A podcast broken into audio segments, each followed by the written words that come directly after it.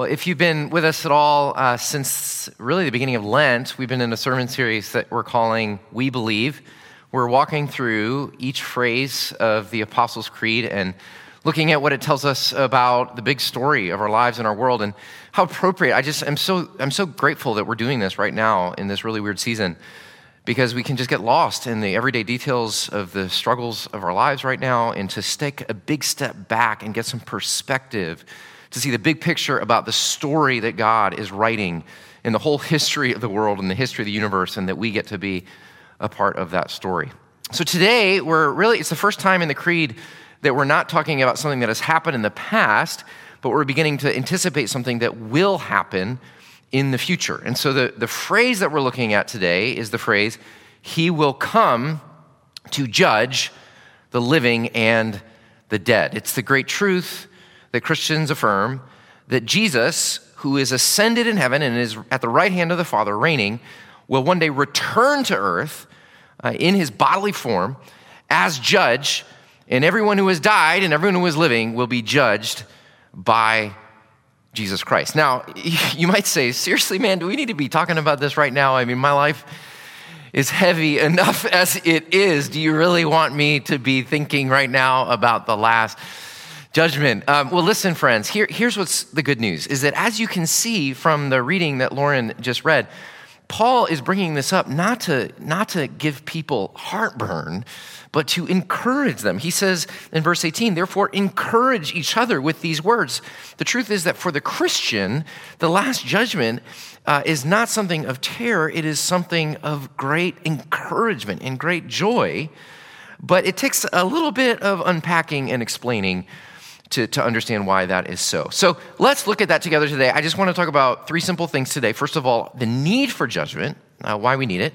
Uh, second, we'll look at the problem of judgment, and finally, the gift of judgment. So, first, let's look at the need for judgment.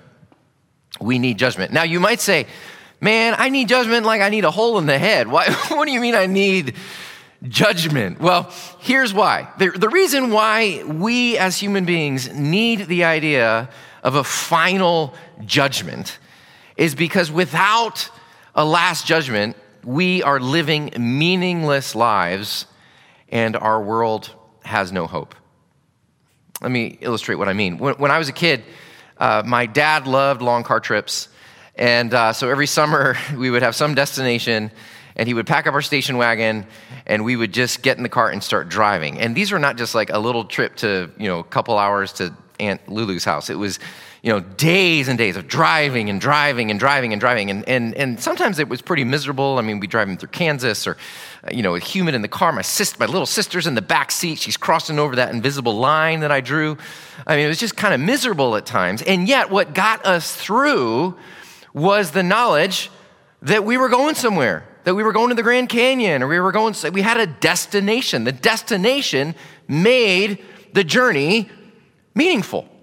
Now imagine kids, hey kids, I know some of you have been on a car trip like this before. Now imagine if you're driving uh, with your family and you're driving and driving, and what's the question that, that you always ask your, your mom and dad when you're driving? What do you ask? Are we there yet? Are we there yet? Now imagine if you said, Hey, dad, hey, mom, are we there yet? And what if they said, Actually, we're not going anywhere. We're just driving.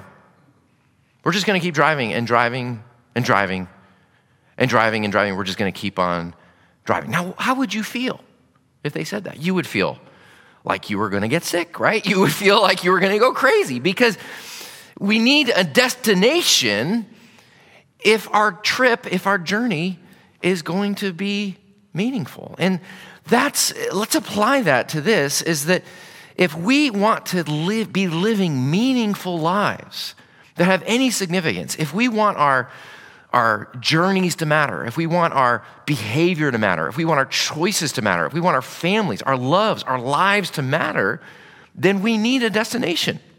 We need a conclusion. We need to know that we're not just wandering aimlessly in the world, but that we're adding, actually heading somewhere. You see, the Bible uh, begins with a picture of the way that the world was supposed to be. It's a world without poverty or hunger, a world without injustice, a world without uh, deadly pathogens, a world without unemployment, a world without death. It, it was a world in which humans and creation were flourishing altogether. But something terrible happened. Evil and sin entered into the world, and as, as a result, things are not the way that they are supposed to be. And, and you know that. Everybody, even if you're not a Christian right now, who could not, who, could, who would deny right now that the world is not the way that it's supposed to be? And we also, I think, know deep down, now more than ever, that we cannot make the world the way that it's supposed to be. I mean, look at human history. Look at us with all of our intelligence and all of our technology and capabilities. We human beings cannot make the world perfect. There's just too much corruption and too much selfishness and too much violence and, and too much cruelty. We are just not going to heal the world ourselves. If the world is going to be saved, it's going to have to be saved by another. We are need we need to be rescued. And so when we say in the creed, he will come to judge the living and the dead, what we're saying is there is someone coming.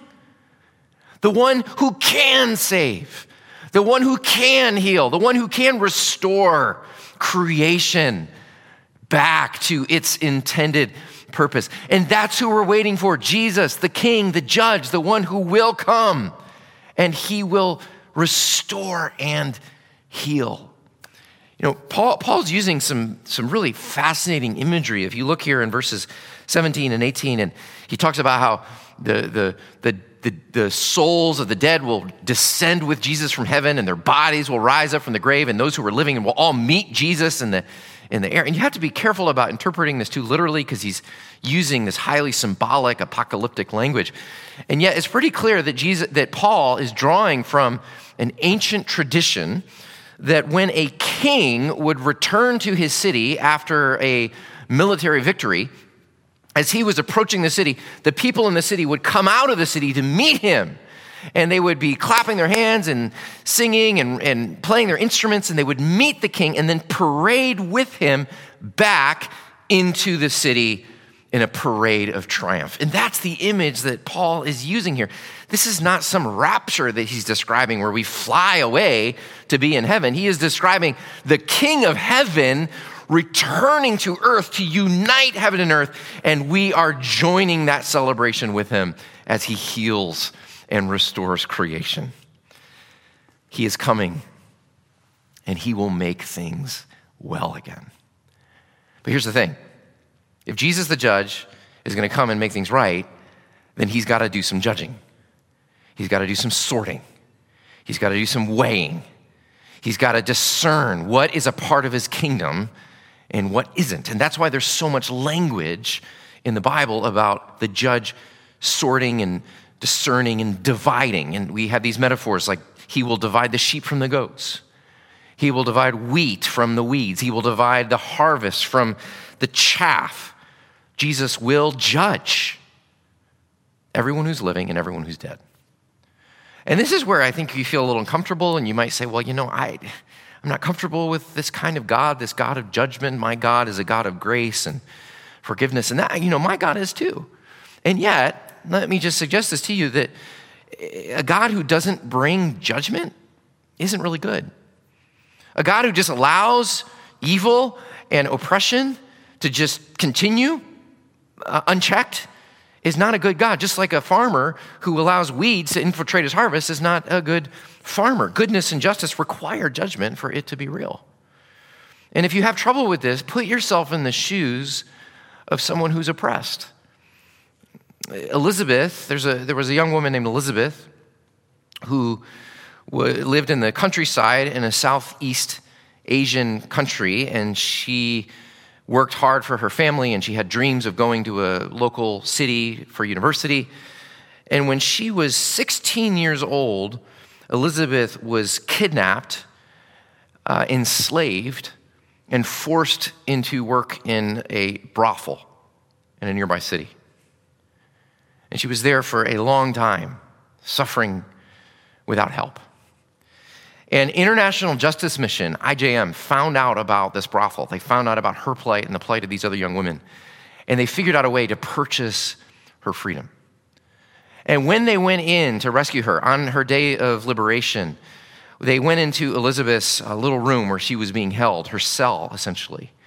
And there on the wall of her room, she had written in her own native tongue the words of Psalm 27 The Lord is my light and my salvation. Whom shall I fear? The Lord is the stronghold of my life. Whom shall I be afraid? When the wicked advance against me to devour me, it is my enemies and my foes who will stumble and fall. Wait for the Lord. Be strong, take heart, and wait for the Lord. See, friends, there's a lot of people in our world, millions, billions in our world, for whom life is not comfortable. Life is just full of death and suffering and oppression and injustice day after day.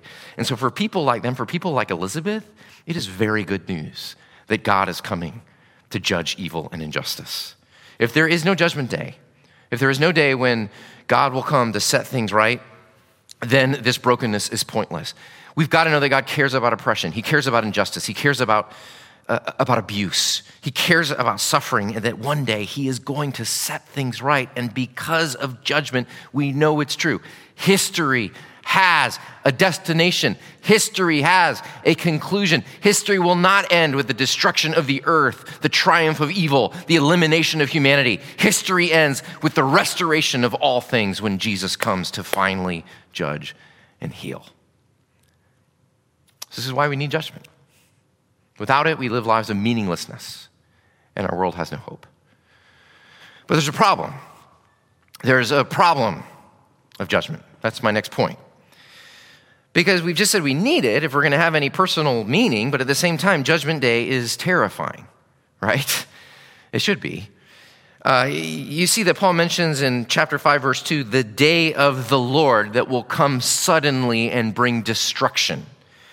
He is drawing from Old Testament imagery here. Day of the Lord was an Old Testament phrase that was used in many, many, many of the prophets. Here's prophet Amos speaking about it. He says, Woe to you who long for the day of the Lord. Woe to you who long. Why do you long for the day of the Lord? That day will be darkness, not light. It will be as though a man fled from a lion only to meet a bear, as though he entered his house and rested his hand on the wall only to have a snake bite him. Not, not a very comfort, not, not the kind of verse you memorize and t- say to yourself as you're going to sleep at night. Um, this, this is pretty concerning. It's, in fact, Amos, the prophet, was speaking to God's people, saying, Oh, yeah, you guys are excited that God is going to come and judge your enemies? Well, hey, man, don't be so excited because that same God that is going to come and judge your enemies is going to judge you. That same judgment that has come upon the wicked is coming upon you. So be afraid. And you see, the judgment that, that we talk about, friends, it's very tempting for us to think that this is going to come upon other people, the people that are evil, the people that you don't like, the people that are our enemies. We smugly let ourselves off the hook, but the Bible doesn't do that. Jesus doesn't let us off the hook. You'll note that Jesus speaks about judgment a lot, and his most severe warnings about judgment are not against the so called bad people, but are against the good people.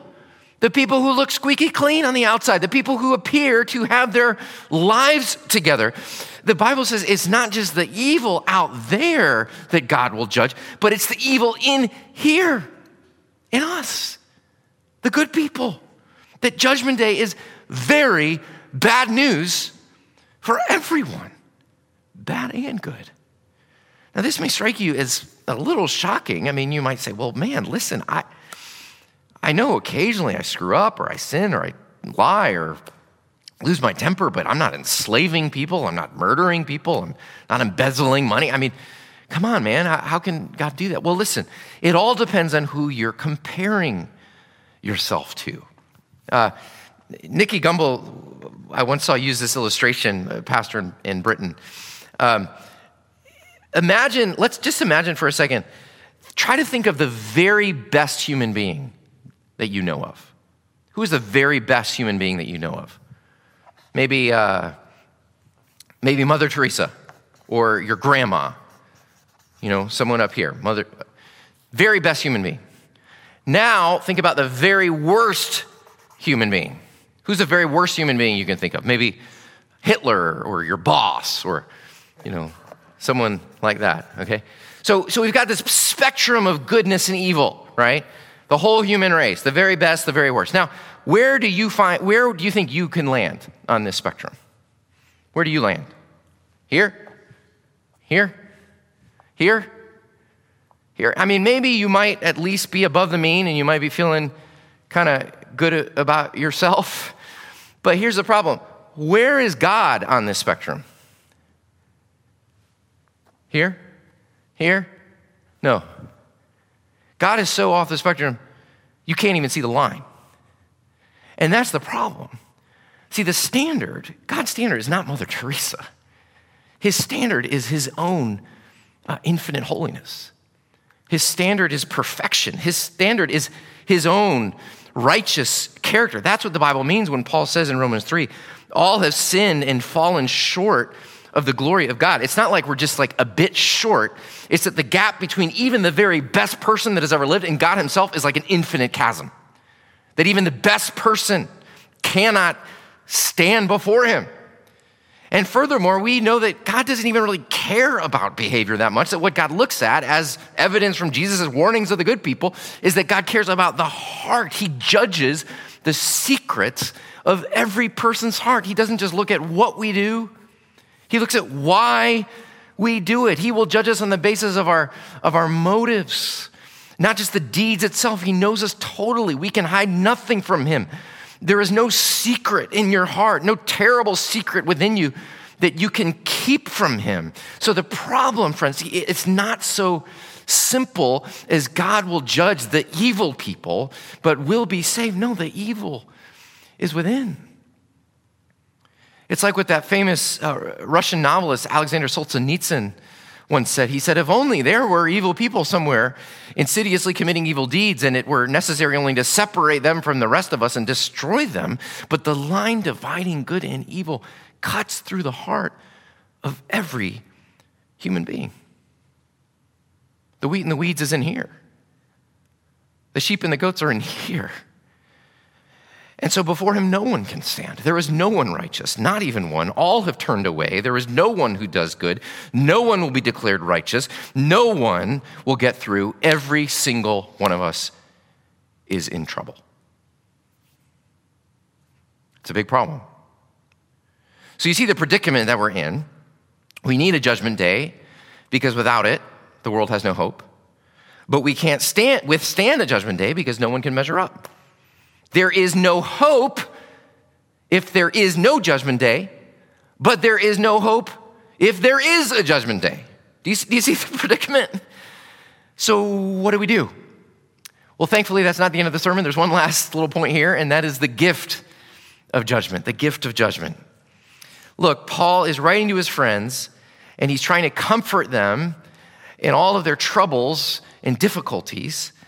And strangely, the comfort that he offers them is judgment day. he says this in verses 9 to 11 For God did not appoint us to suffer wrath, but to receive salvation through our Lord Jesus Christ. He died for us so that whether we are awake or asleep, we may live together with him. Therefore, encourage one another and build one another up. Paul is saying something remarkable. He's saying, that for those who believe in Jesus Christ, Judgment Day can actually be a day of joy and freedom and something that we look forward to. How can that be? Well, it's all uh, because of this simple phrase that you see there in the middle. That phrase, He died for us. This is what makes Christianity so incredibly distinct among the world religions. You know, all the world religions have some concept of Judgment Day. But Christianity is the only one in which the judge himself is judged.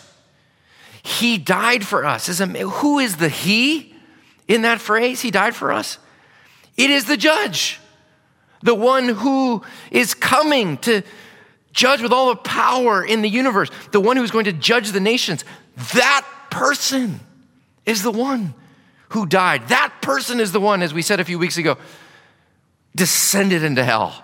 That person is the one who bore the full judgment of the sin of humanity. It's imagine a scene in which the judge is sitting up on the bench in his robes and he slams the gavel down and pronounces the verdict of guilt.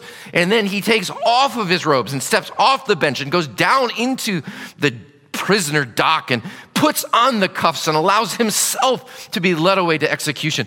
This is what Jesus has done, the judge, judged in our place. And so, what's amazing is for those who trust in Christ, your judgment has already happened.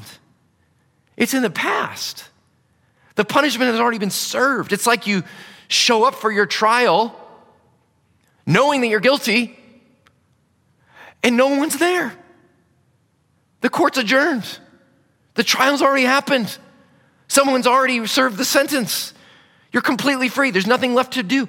The judge has been judged in our place. That's why Paul can say, encourage one another with these words because for the day for us, Judgment Day can be a day of light and not darkness, a day of joy and not terror.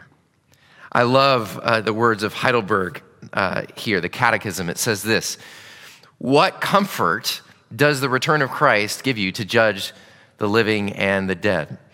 And it says this that in all affliction and persecution, I may await with head held high the very judge from heaven who has already submitted himself to the judgment of God for me and has removed all the curse from me. Thanks be to God. So let's just uh, apply this real quick here at the end. What is this? What difference should this make in the way that we live? Well, first, it should. If you really get this, you will know that you are free, because judgment is behind you. You know, I met a couple years ago. I met with a man who was in his 80s, and he was thinking a lot about his own death, and he was very worried. He was full of unrest. He had he had no peace uh, because even though he had trusted in Jesus, um, he could not shake all of the mistakes that he had made in his life. He had been a bad father and a bad husband. He had made a whole lot, he had a lot of regrets. Uh, and he just feel, felt like that his faith was not strong enough, that he didn't believe enough, that he had too many doubts.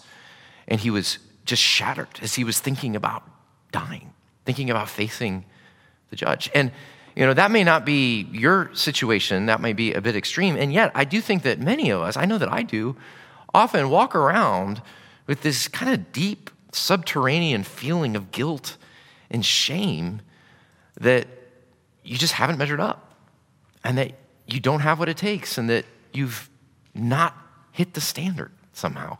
And, you know, in these times of quarantine when the worst of ourselves are coming out, you might especially be feeling a sense of shame and guilt and condemnation right now. And so I, I would want to say to you what I said to that man friend, stop looking at yourself and your own behavior and start looking at Jesus, the one who's been judged in your place. But because by looking at him, you see your trial is over and you're free and you're forgiven. There's no wrath left for you. It's all fallen on Jesus. So you don't have to worry about judgment anymore. You don't have to worry about the judgment in the future.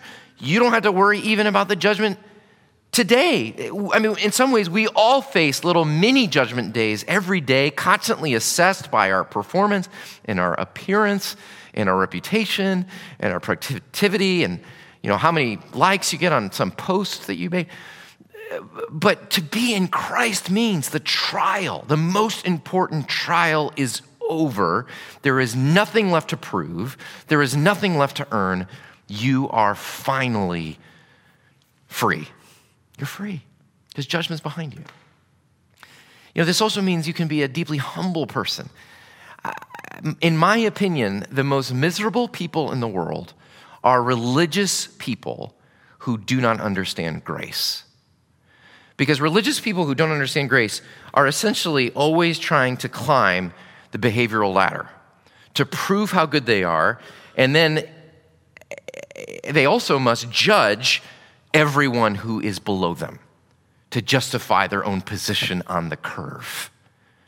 But see, friends, when you finally begin to grasp grace, you realize that this whole thing is a sham, that you're, you're off the curve entirely, that in the end, you're not judged by your behavior, you're judged by the merits and the accomplishment of of Jesus Christ, and that's already a finished work. And so you're not even on the curve anymore. And so it sets you free. You can finally admit your screw ups, admit your mistakes, admit your failures. You don't have to be defensive anymore. And you don't have to be, you don't have to judge anybody else because you know that you're right there with them, deserving every bit as much judgment as anyone else. And so knowing that judgment is behind you sets you free. On the other hand, it also means if you grasp this that you're focused you're focused because you know that judgment is ahead. Even though Christ, in Christ, our judgment has already occurred, we also know that the judge is coming to set things right, and that should affect the way that we live. Paul says in verses 5 and 6, You are children of light. We do not belong to the night or to the darkness, so don't be like others who are asleep, but let us be awake, sober, and alert. I, th- I think I may have told you this story before, but let me tell you one of my favorite stories uh, about the Queen of England. In 1981, the Queen was traveling, it was Christmas time, and the Queen was traveling from one of her estates back to Buckingham Palace in London. And in, on her way, as she traveled in her uh, motorcade through the countryside, a huge blizzard hit. And the, the whole motorcade had to stop, and they were stranded. They couldn't go back. And so they ended up deciding hey, we've got to find a place to stay right here, right now. And so there was a little pub on the side of the road, and the security guards went up to talk to the owner of the pub. The owner of the pub was sitting inside there with his wife, and they walked in, and the security guard asked, Do you have any rooms to let for tonight? They didn't say what for. And, and the, the owner of the pub just laughed. He said, No, mate, we haven't rented any rooms for years. And the guard said, Well, could we just have one room? And uh, the, the owner of the pub said, No, no, mate. We're, I mean, I got a big family. We're already a bit crowded here. And the guard replied, Let me say, I think you should reconsider. And the man said, Let me say, I think you are being a bit pushy. And they went back and forth, and then suddenly the door opens, and in steps Queen Elizabeth. And there was a shocked silence. And then the wife of the pub owner cried, Oh my lord, I should have cleaned the carpets. so, friends, that's what Paul is saying. He is saying, Look, look, the king, at any moment, the door will open and he will walk through. And so he's on his way. And so the way you live matters. Clean the carpets, repent of your sin, live for what really matters, live your life in a focused way for the things that matter to the king and that matter to his kingdom. Are you living your life in such a way that is ready for his coming? knowing that He could walk through the door at any moment. And we live lives that are worthy of Him, not because we're afraid, not because we're trying to earn our salvation, but because we love Him. And we want to be found ready for the King. So, friends, Jesus Christ is reigning, and He will come again to judge the living and the dead. This is necessary news for our lives for hope for our world. This is problematic news because no one can withstand it, and yet this is good news because the judge who is coming has been judged in our place. So, as we come to this table now, friends, and celebrate this amazing meal together, let's look back and remember the way that Jesus took our judgment. Uh, and let's look ahead as we anticipate that the one who's been judged in our place is coming again, and we will feast with him in Zion, sitting at table when he finally heals and restores creation, and sorrow and sighing will flee away. Let's pray. We do thank you, Lord God, that there is a judgment and that we are not living a meaningless journey without a destination, but that there is a conclusion coming in which Jesus will heal and restore all things. Thank you that He has been judged in our place, and therefore that day for us can be a day of joy. Help us to taste that right now in this meal. In Jesus' name.